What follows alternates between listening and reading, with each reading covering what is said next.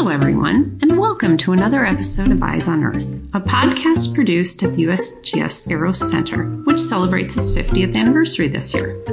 Our podcast focuses on our ever changing planet and on the people at EROS and around the globe who use remote sensing to monitor the health of Earth. My name is Jane Lawson, and I'll be hosting today's episode where we're peering ahead into the future at EROS while marking a half century of achievements. Many exciting developments lie ahead. For example, Landsat Next, the planned successor to the Landsat 9 satellite, promises to extend the 51 year old program's continuity and the archive at EROS into at least the 2030s with innovative improvements. In the shorter term, the next generation of land cover and land use projects at EROS is on the horizon. Our guest today is Dr. Pete Doucette, who was named the director of EROS this past March.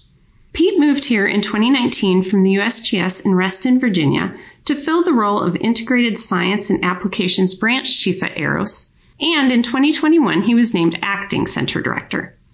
Pete's background in applied science and land imaging suited him well for the move to EROS, where he looks ahead by embracing concepts like the merging of science and technology with artificial intelligence and machine learning. Welcome, Pete, to Eyes on Earth. Thank you, Jane. First, let's reflect for a moment about the past 50 years for EROS. What did you think of as the legacy of EROS when you came here and added to the center's history? Well, I guess Landsat would be the obvious first answer, but I think it's it's much more than that. And so the the real legacy of EROS to me has been uh, the advancing of the state of the art of land remote sensing, right? From a uh, from a civilian use perspective, especially in applications related to uh, to land change science, which it helped create. I, I think we put that uh, science on the map in a manner of speaking. So I think Landsat did a great job of laying the foundation for that uh, that broader enterprise of remote sensing which is uh, what uh, making the uh, the availability of spaceborne multispectral imagery uh, data a reality for civilian use. So in, in so doing, we went from being essentially a, a data repository for Landsat, going back to the, the early 70s, to today uh, an end-to-end remote sensing center, where we operate the satellites, manage the data, and exploit the data by making uh, derived products for the community. And that, to me, is the real legacy of EROS.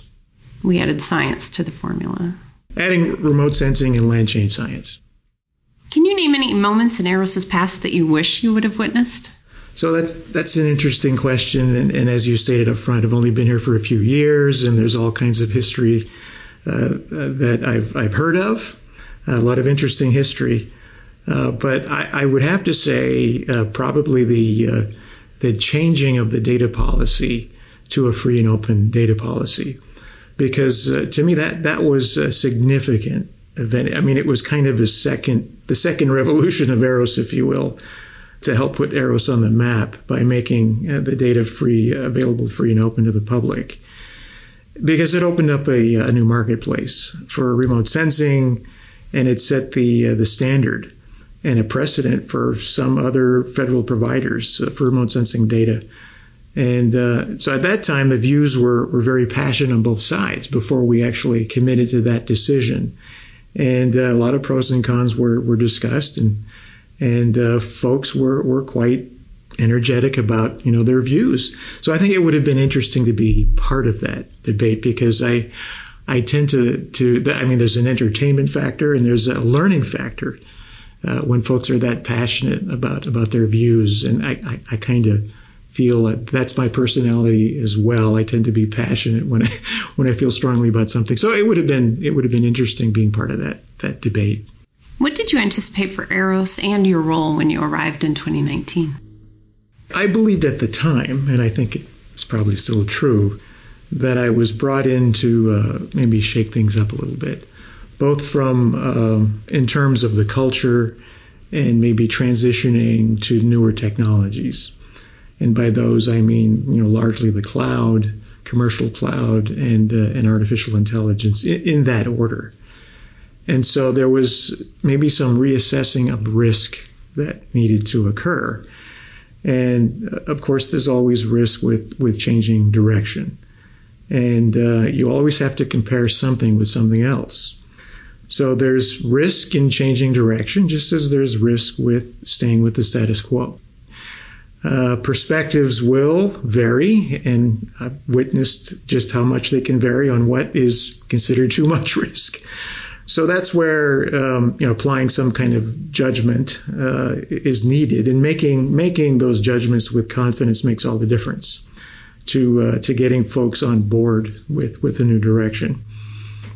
So I think my main role now, being the director of the center, uh, you know, there's there's the management function, which you know everybody's familiar with what, what, that is in large part, but then the leadership part, I think, can be boiled down to a, a simple idea, which is to, to foresee the inevitable and then to accelerate its adoption in, in the workforce or in the workplace. And, and that's taken from a quote that, that goes back to the uh, to the 18th century. Uh, but uh, I mean, it sounds sounds uh, nice to be able to foresee the inevitable, but that's what I thought, at least for the last five to ten years. I, I thought that moving to cloud was inevitable, and uh, I didn't have any special clairvoyance, you know, as to why I thought that. It, it was largely just based on on having good external awareness. And so I, I guess kind of coming in from the outside, even though I wasn't coming in completely from the outside, I I started my career at USGS with the National Land Imaging Program in Reston.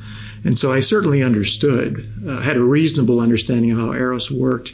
So walking in with that information and having some external awareness of kind of where things were headed, I thought that cloud was was inevitable. And there were some some concerns early on, and I expected that.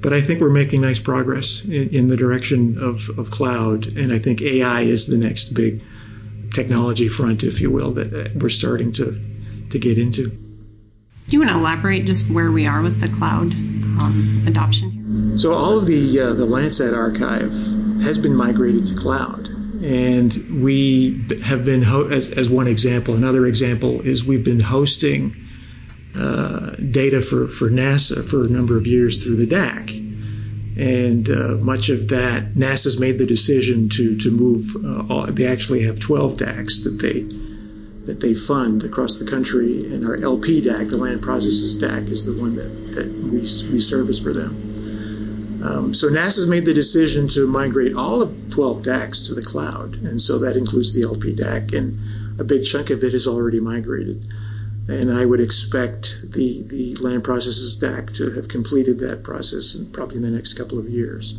So those are two very uh, high profile examples of, I think, the progress that we've made going to cloud. How have your expectations changed, and what transformations at EROS do you anticipate in the future? So my expectations uh, have not changed in terms of uh, transitioning to new technologies. And, and, as I said earlier, I think we're making some nice progress in that direction.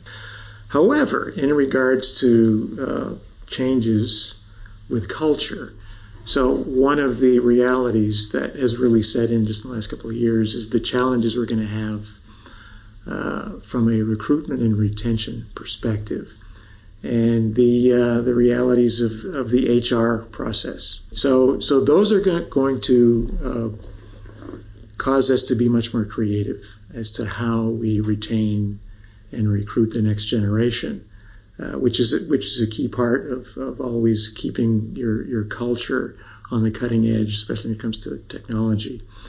And uh, you know there are a variety of ways that have been discussed as to how we might do that. You know, allowing more uh, remote work, kind of, for example. But uh, so that that expectation has has probably changed just in the last few years. Just recognizing how challenging it's going to be. What excites you most when you think about the future of EROS? What excites me most is in regards to the new technologies, and um, so uh, it's difficult to to attend just about any conference these days without AI being discussed, you know, in some form or fashion. And I I studied neural networks, which is kind of the foundation of AI these days through deep learning. Uh, I studied neural nets back in the 90s, and uh, neural networks have kind of gone through some highs and lows over the last 50 years. And uh, after I finished some graduate study in the, the late 90s, that was based on neural networks. I was advised I should probably get into a different area because they were just not in, in, they were not being favored at that time. Funding was being pulled because they just hadn't demonstrated their utility, and so I think it was believed it was a it was a bit of a uh, I wouldn't say pseudoscience, but certainly not demonstrated science, and so that, that's what I did. I went into other areas, only to see around uh, 2010 a resurgence in neural nets that became deep learning and is now the new AI right? So I kind of feel like I got cheated out of my chance to actually practice that the way I see it being done today. And so I, I have no doubt that uh, within the next decade here, uh, I think a large part of what we do is going to start taking advantage of AI methods. And uh, it'll it'll be fun to see it from you know the, the level of the director, but it would have been nice to have my my hands in the middle of that, you know, as a as a researcher. But uh, so so I envy those who will have that opportunity. So you were a researcher ahead of your time. I was. I, well, I mean, I, again, it's it's easy to say that I, I foresaw the inevitable, but I really didn't, because it wasn't clear back in the 90s that AI was going to take off the way it did. What key point would you like the public to understand about Eros? Uh, how about understanding what we actually do? I think, and that's often misunderstood, or at least we can maybe do a better job of trying to explain it. It's complicated what, what we do. But uh, if we can do it at a more fundamental level, which is uh, essentially to monitor and understand the, the, planet's changing landscape, right? I mean, there's a lot that goes into saying that. So one way to think about it is uh, look at how we manage and monitor our own personalized uh, landscapes, for example, our own our own property. Some of us invest a lot of money in uh, monitoring and watering and fertilizing, for example, a lawn, because it's important to us. It, it's our personalized uh, natural resource, if you will. And so that that is kind of what we're doing uh, from a remote sensing perspective on a, on a global scale. And so um, it's important that we, we understand how the landscape uh, on a global scale is changing because ultimately it affects how you know we're going to live our lives and, and protect what's important to us.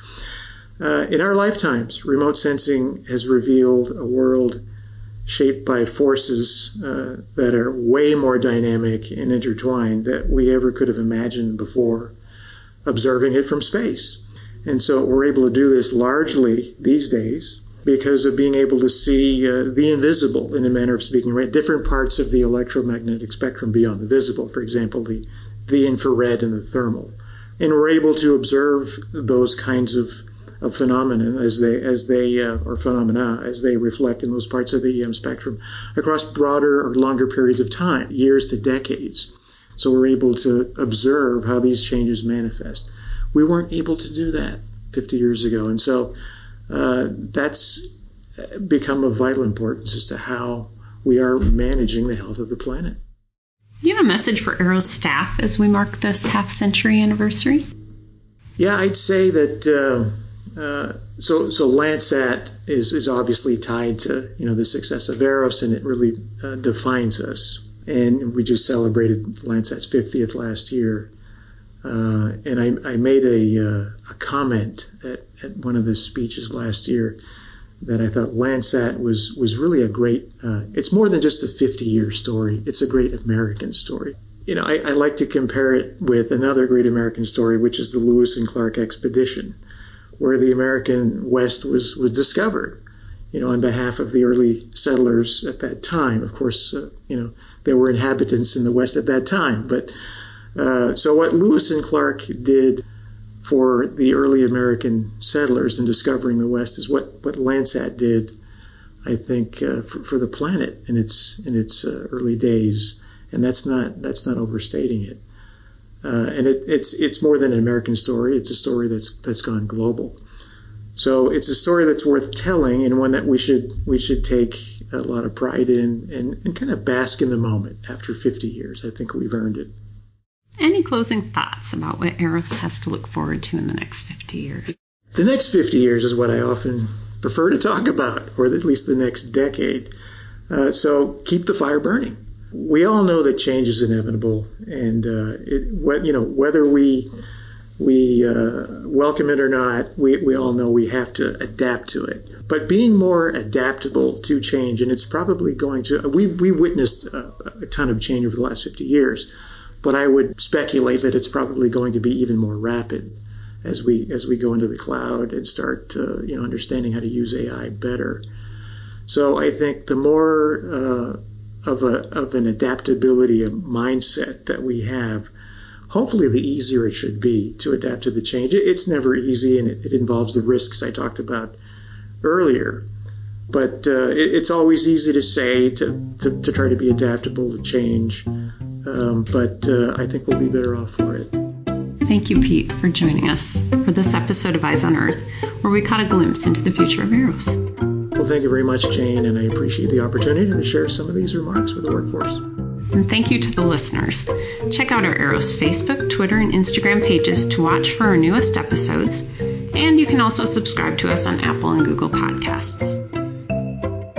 This podcast. This podcast. This podcast. This podcast. This podcast is a product of the U.S. Geological Survey, Department of Interior.